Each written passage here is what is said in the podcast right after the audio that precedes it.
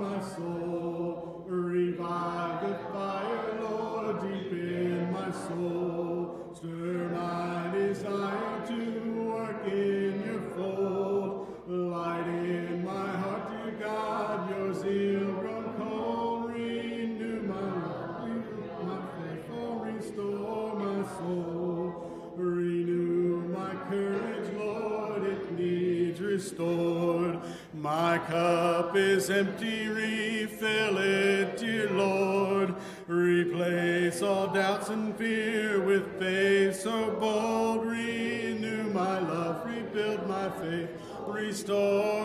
soul.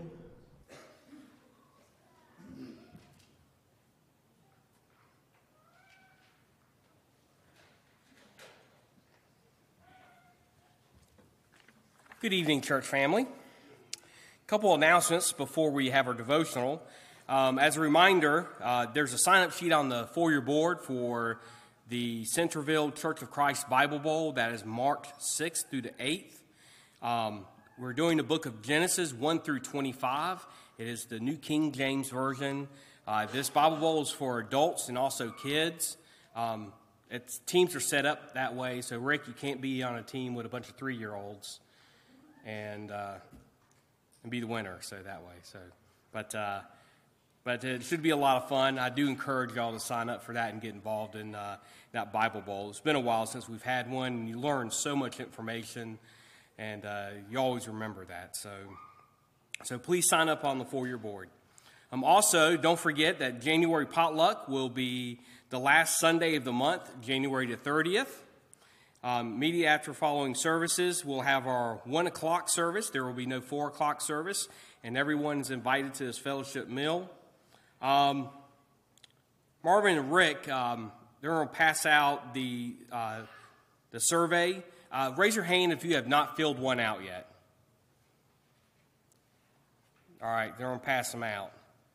So um, take an opportunity to fill the uh, survey out, put it in the white mailbox out in the foyer. Um, so that way, you know, we can, we're always trying to improve ourselves and try to get better. So this is your opportunity to have that voice and, um, and you know, for us to be stronger together, um, to, uh, all right. We express our sympathy to Amber Payne. Uh, she lost her grandmother, um, Everly Hay, uh, so uh, remember to continue to keep the Payne family in your prayers during this time. Visitation will be at, at uh, Roger Funeral Home Saturday from 6 to 8, and the services will be this Sunday at 2 o'clock.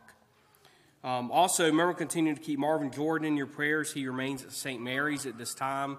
Uh, he had back surgery and had a uh, stent put in his back. And, um, but he's doing better, but he still remains at St. Mary's. Uh, if you want to send him a card, he's at room 5180. 5180.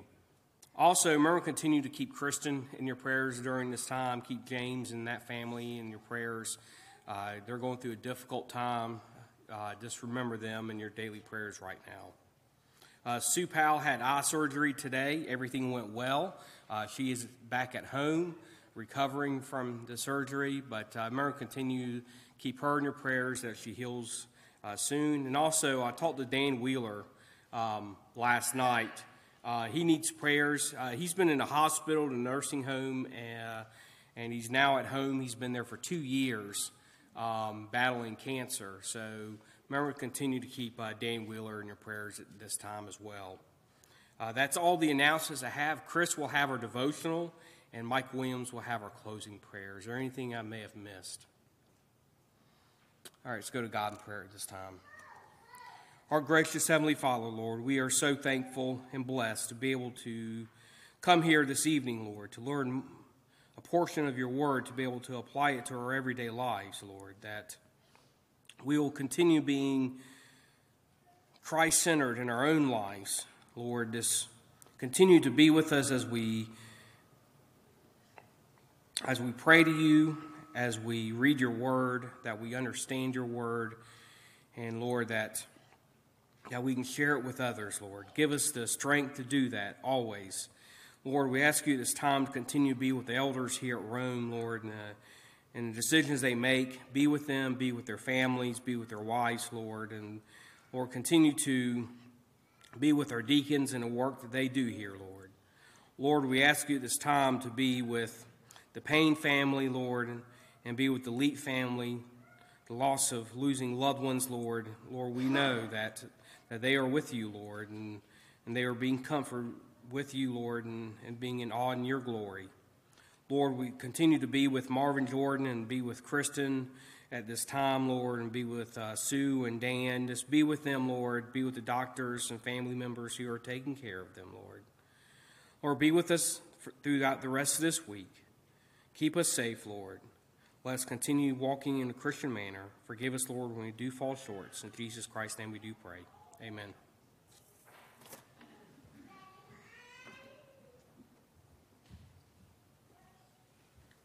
Number 598.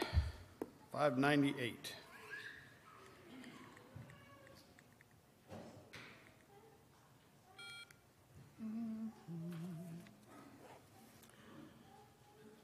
Standing on the promises of Christ, my King, through eternal ages, let his praises ring. Glory in the highest, I will shout and sing. Standing on the promises of God, standing, standing, standing on the promises of God, my Savior, standing, standing.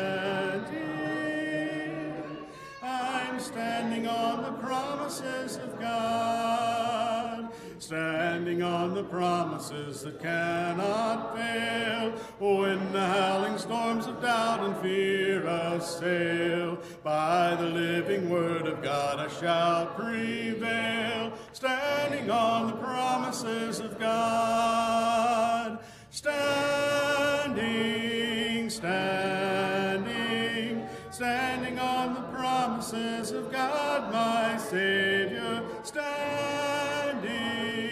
standing. I'm standing on the promises of God, standing on the promises I cannot fall, listening every moment to the Spirit's call, resting in my Savior as my all in all, standing on the promises of God, standing, standing.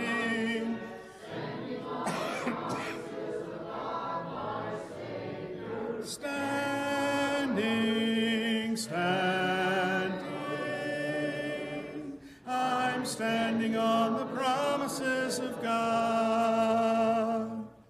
Song of invitation this evening is 544. 544. And before the uh, lesson this evening, 572. 572.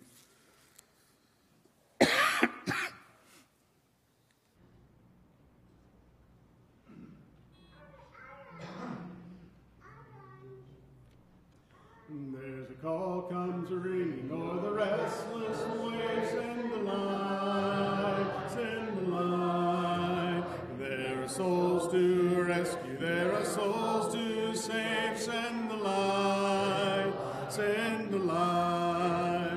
send the light, the blessed gospel light, let it shine from shore to shore, send the light, the blessed gospel light, let it shine.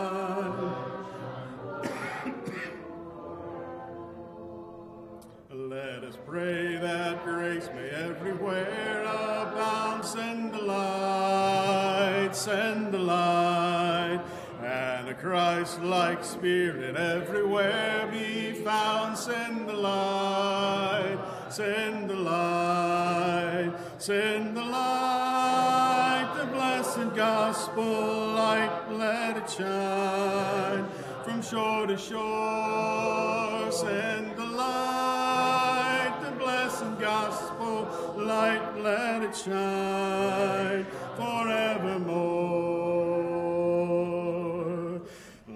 Not grow weary in the work of love, send the light, send the light. Let us gather jewels for a crown above, send the light, send the light, send the light, the blessed gospel light, let it shine from shore to shore. Send let it shine forevermore.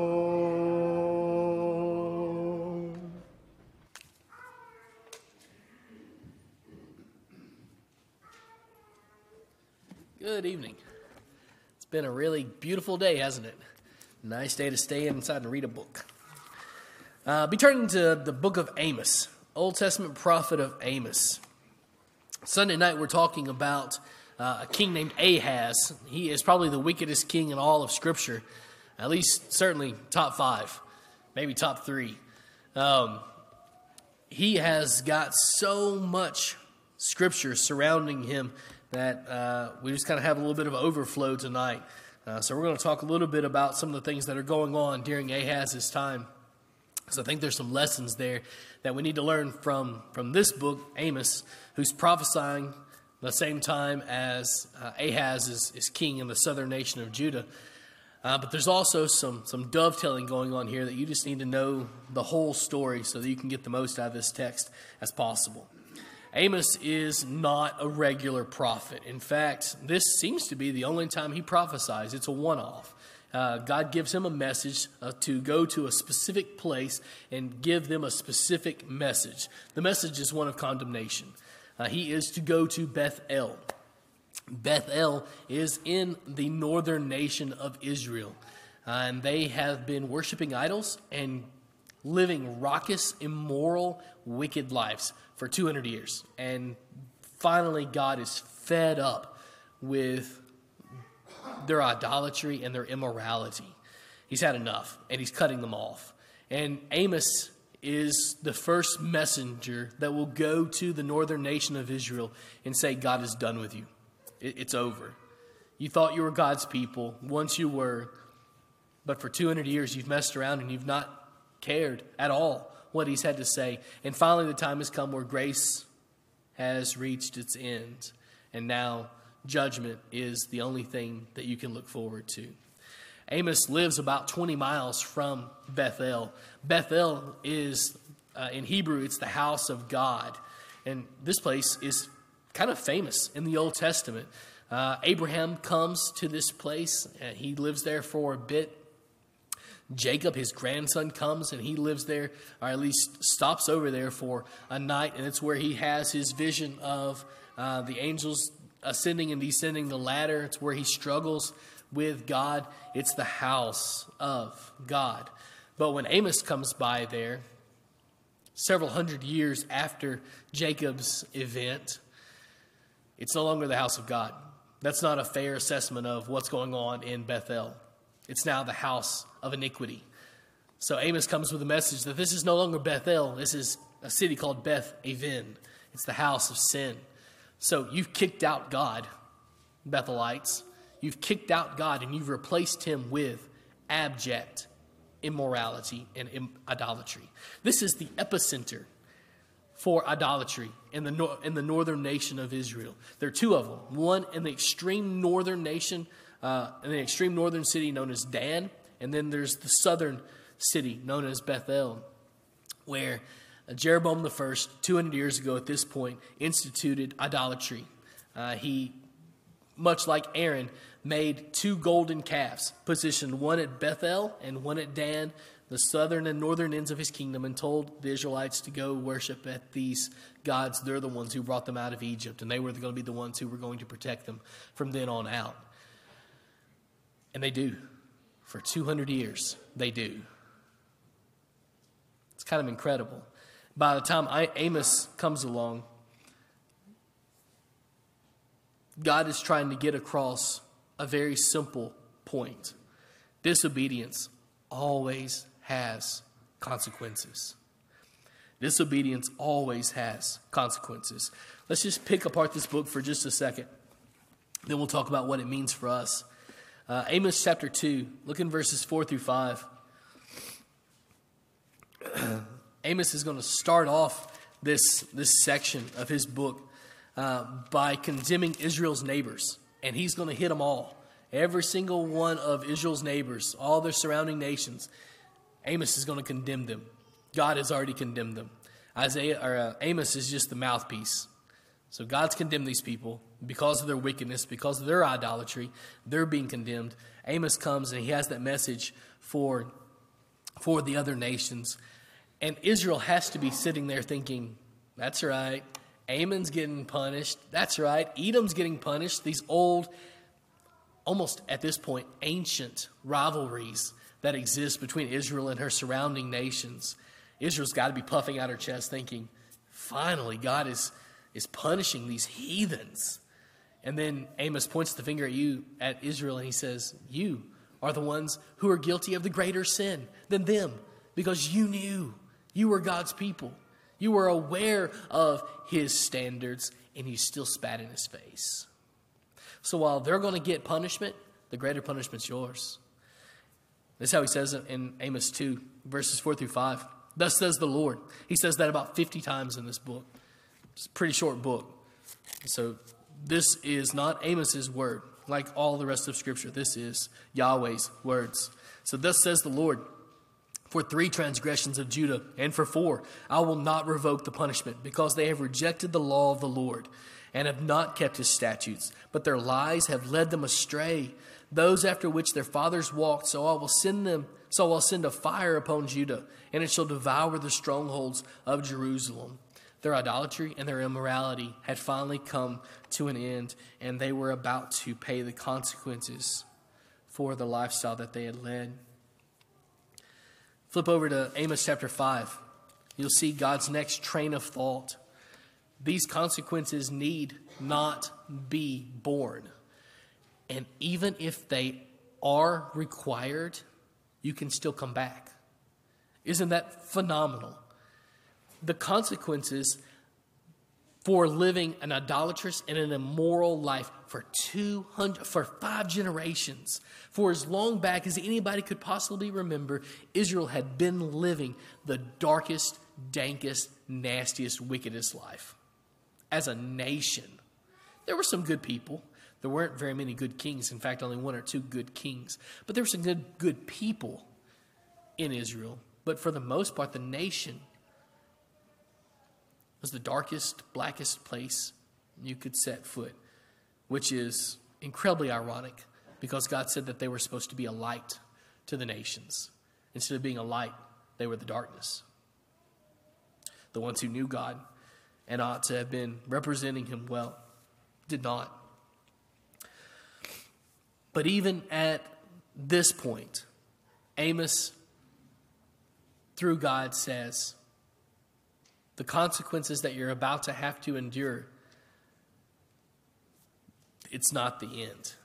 There can still be a return. He's always in the Old Testament talking about a remnant, a small piece of the people that will come to him if their hearts are prepared, if they're wanting, longing for him, if they're ready to give over everything to follow him. He says, You are welcome in my family. Listen to what he says in Amos chapter 5, verses 4 through 7. For thus says the Lord to the house of Israel Seek me and live. There's still hope, right? Amos comes with a devastating message. Had you been in the crowd that day, he, he just kind of walks into the city center, and I'm assuming, I'm picturing in my head the golden altar and the golden calf there that everyone had worshiped. There's all this ritual. People have grown fat and prosperous under this realm. Under this, under Jeroboam II's reign, he's been reigning for about 40 years at this point, and he has increased the uh, the land mass to what it was under Solomon's day. The people are prosperous. They have two houses. They've got a winter house and a summer house, and both houses are filled with ivory. But they're wicked. They're stealing from the poor. They're killing. They're evil, evil people. You don't have to read through uh, very far into Amos to find very many of their sins. But he delivers a devastating message to them. But here in Amos chapter 5, verse 4, God has this flicker of hope. And so if you're down and out, if you don't know where your next spiritual meal will come from, if you don't think God could ever love you, these people were unlovable. They had done horrible things, unconscionable things, things that even Gentiles would shirk at. But in verse 4, he says, Seek me and live. There's still hope. But do not seek Bethel, and do not go do not enter into Gilgal or cross over to Beersheba, for Gilgal surely shall go into exile. Gilgal is another one of those places, much like Bethel, that has a lot of history there. Samuel ruled there. At least that was one of his stops on his circuit uh, through through Israel as he judged. And has a rich history of righteousness, but now they've they've torn that down. And it's no longer the case and Bethel shall come to nothing. Seek the Lord and live. Amos is pleading with them. Lest he break out in like fire in the house of Joseph and devour it with none to quench it for Bethel. He's just pleading with the people. So the consequences don't have to be born, but even if they are, there's still hope if you're willing to seek him. Turn to Amos chapter 7. God has a standard. We're familiar with that, right? God has a standard. He has a way that He would have you to live. Listen to what He says here in the opening uh, verses of Amos chapter 7. This is what the Lord God showed me. Behold, He was forming locusts when the latter growth was just beginning to sprout. And behold, it was the latter growth that after the king's mowings, when they had finished eating the grouse of the land, I said, O Lord God, please forgive. How can Jacob stand? He is so small. The Lord relented concerning this. It shall not be, said the Lord. So Amos, this guy that's from the southern nation of Judah, looks at God's plans for the northern nation of Israel and shows compassion for them. He's broken and terrified of what's going to happen to God's people if God does this thing. And so he pleads with them don't send this pestilence. Locusts in his day were incredibly devastating. It was enough to, to, to kill a nation, to ruin their economy. And so God relents. Verse 4, this is what the Lord God showed me. Behold, the Lord God was calling for a judgment by fire and it devoured the great deep and was eating up the land. This thing burned up the ocean. That's how bad this fire was. And as uh, Amos again, he pours his heart out. He has this incredible compassion on these people who would have killed him and left him dead on the road after having stripped him and beaten him. Still have compassion on them. Listen to what he says. Then I said, Oh Lord God, please cease. How can Jacob stand? He's so small. The Lord relented concerning this. This also shall not be, said the Lord God. So, two times now, God has had a plan in which to punish Israel. And Amos has pleaded with him not to deliver on this plan because it would destroy Israel. And God has relented. But in verse 7, everything changes. And I wonder why. Listen to the way Amos phrases it. This is what he showed me. Behold, the Lord was standing beside a wall built with a plumb line, with a plumb line in his hand. And the Lord said to me, Amos, what do you see? And I said, A plumb line. Then the Lord said, Behold, I'm setting a plumb line in the midst of my people Israel. I will never again pass by them. The high places of Isaac shall be made desolate, and the sanctuaries of Israel shall be laid waste. And I will rise against the house of Jeroboam with a sword. The plumb line. You know what a plumb line does? If you've ever done con, uh, contractual work, ever built anything, plumb line, you know exactly what it is, right? You pull the little line, the chalk comes down, and it makes a perfect line. God says, I had a perfect line. I had, I had a path that I wanted you to follow, and you knew the path, but you refused. That cannot stand. Judgment will come. It's unrelenting at this point. And so in 722, the Assyrians come in and they destroy the northern nation of Israel. And it never would never again be a nation. They're no longer a people. The people you know as Jewish people today come from the southern nation, from the tribes of Judah and Benjamin. Uh, these people uh, were dispersed to the four corners of the world, and that was God's punishment for them. As we look at God's standard, we are the northern nation of Israel, are we not? We know the standard, we know the consequences. We're, we're fully aware of what He wants out of us. If we can't match up to that standard, there will be consequences, there will be judgment, there will be wrath. The good news is God has a plan for you. No matter where you've been, no matter what you've done, no matter if you led a life like these people had led, just the, the darkest, most despicable life possible. He has grace and mercy, and it abounds more than you could ever imagine. There's an ocean of grace. He allowed this to stand for 200 years. It's incredible how much disgrace he took to his name so that his people would hopefully come back to him. Amos was nobody special. He was just a sheep herder. He wasn't rich. In fact, Amos has got two jobs. He's got a side hustle.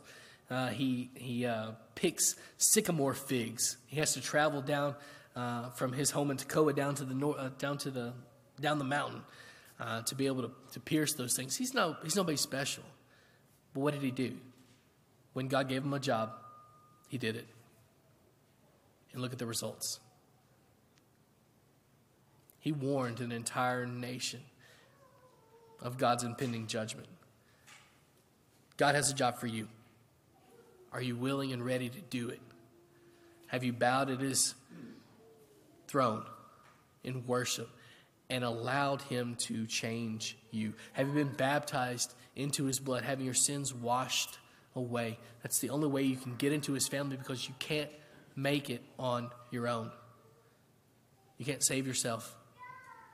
You can't be good enough. You can't be perfect enough. You can't do enough. But once you get into Christ, He solves it all. He washes all the way, He washes away all the sins. And then you've got an, a mediator who can stand in between you and God and take up your case a defense counsel. So maybe you've already been baptized, and tonight you just need a defense counsel. He's waiting on you tonight. Won't you come as you stand as we stand and sing? 544.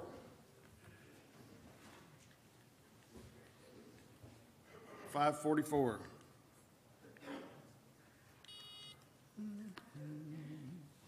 Redeemed, how I love to proclaim it. Redeemed by the blood of the Lamb. Redeemed through his infinite mercy. His child and forever I am. Redeemed, redeemed. Redeemed by the blood of the Lamb. Redeemed, redeemed. His child and forever I am.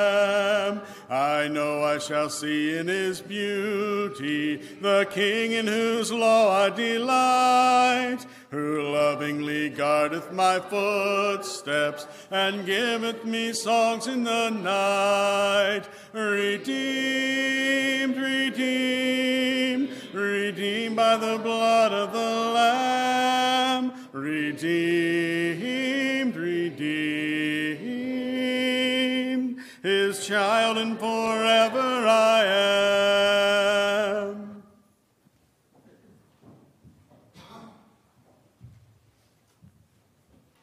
Let's pray.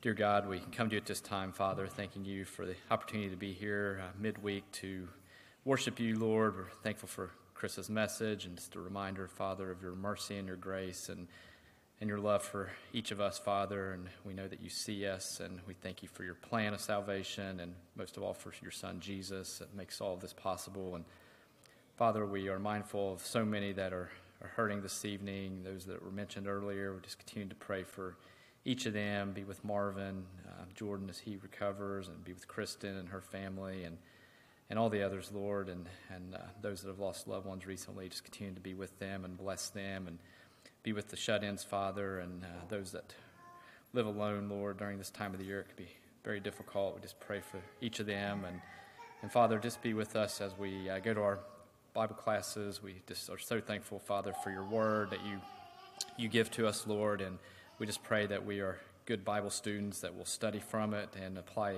what we learn to our daily lives, Father, that we can be uh, better followers of you, that we can reach out and, and teach others about your love and, and bring more people to know you, Father, and just continue to be with us, watch over us, give us safe travels home tonight and a, a good night's rest. It's through Jesus Christ we do pray. Amen.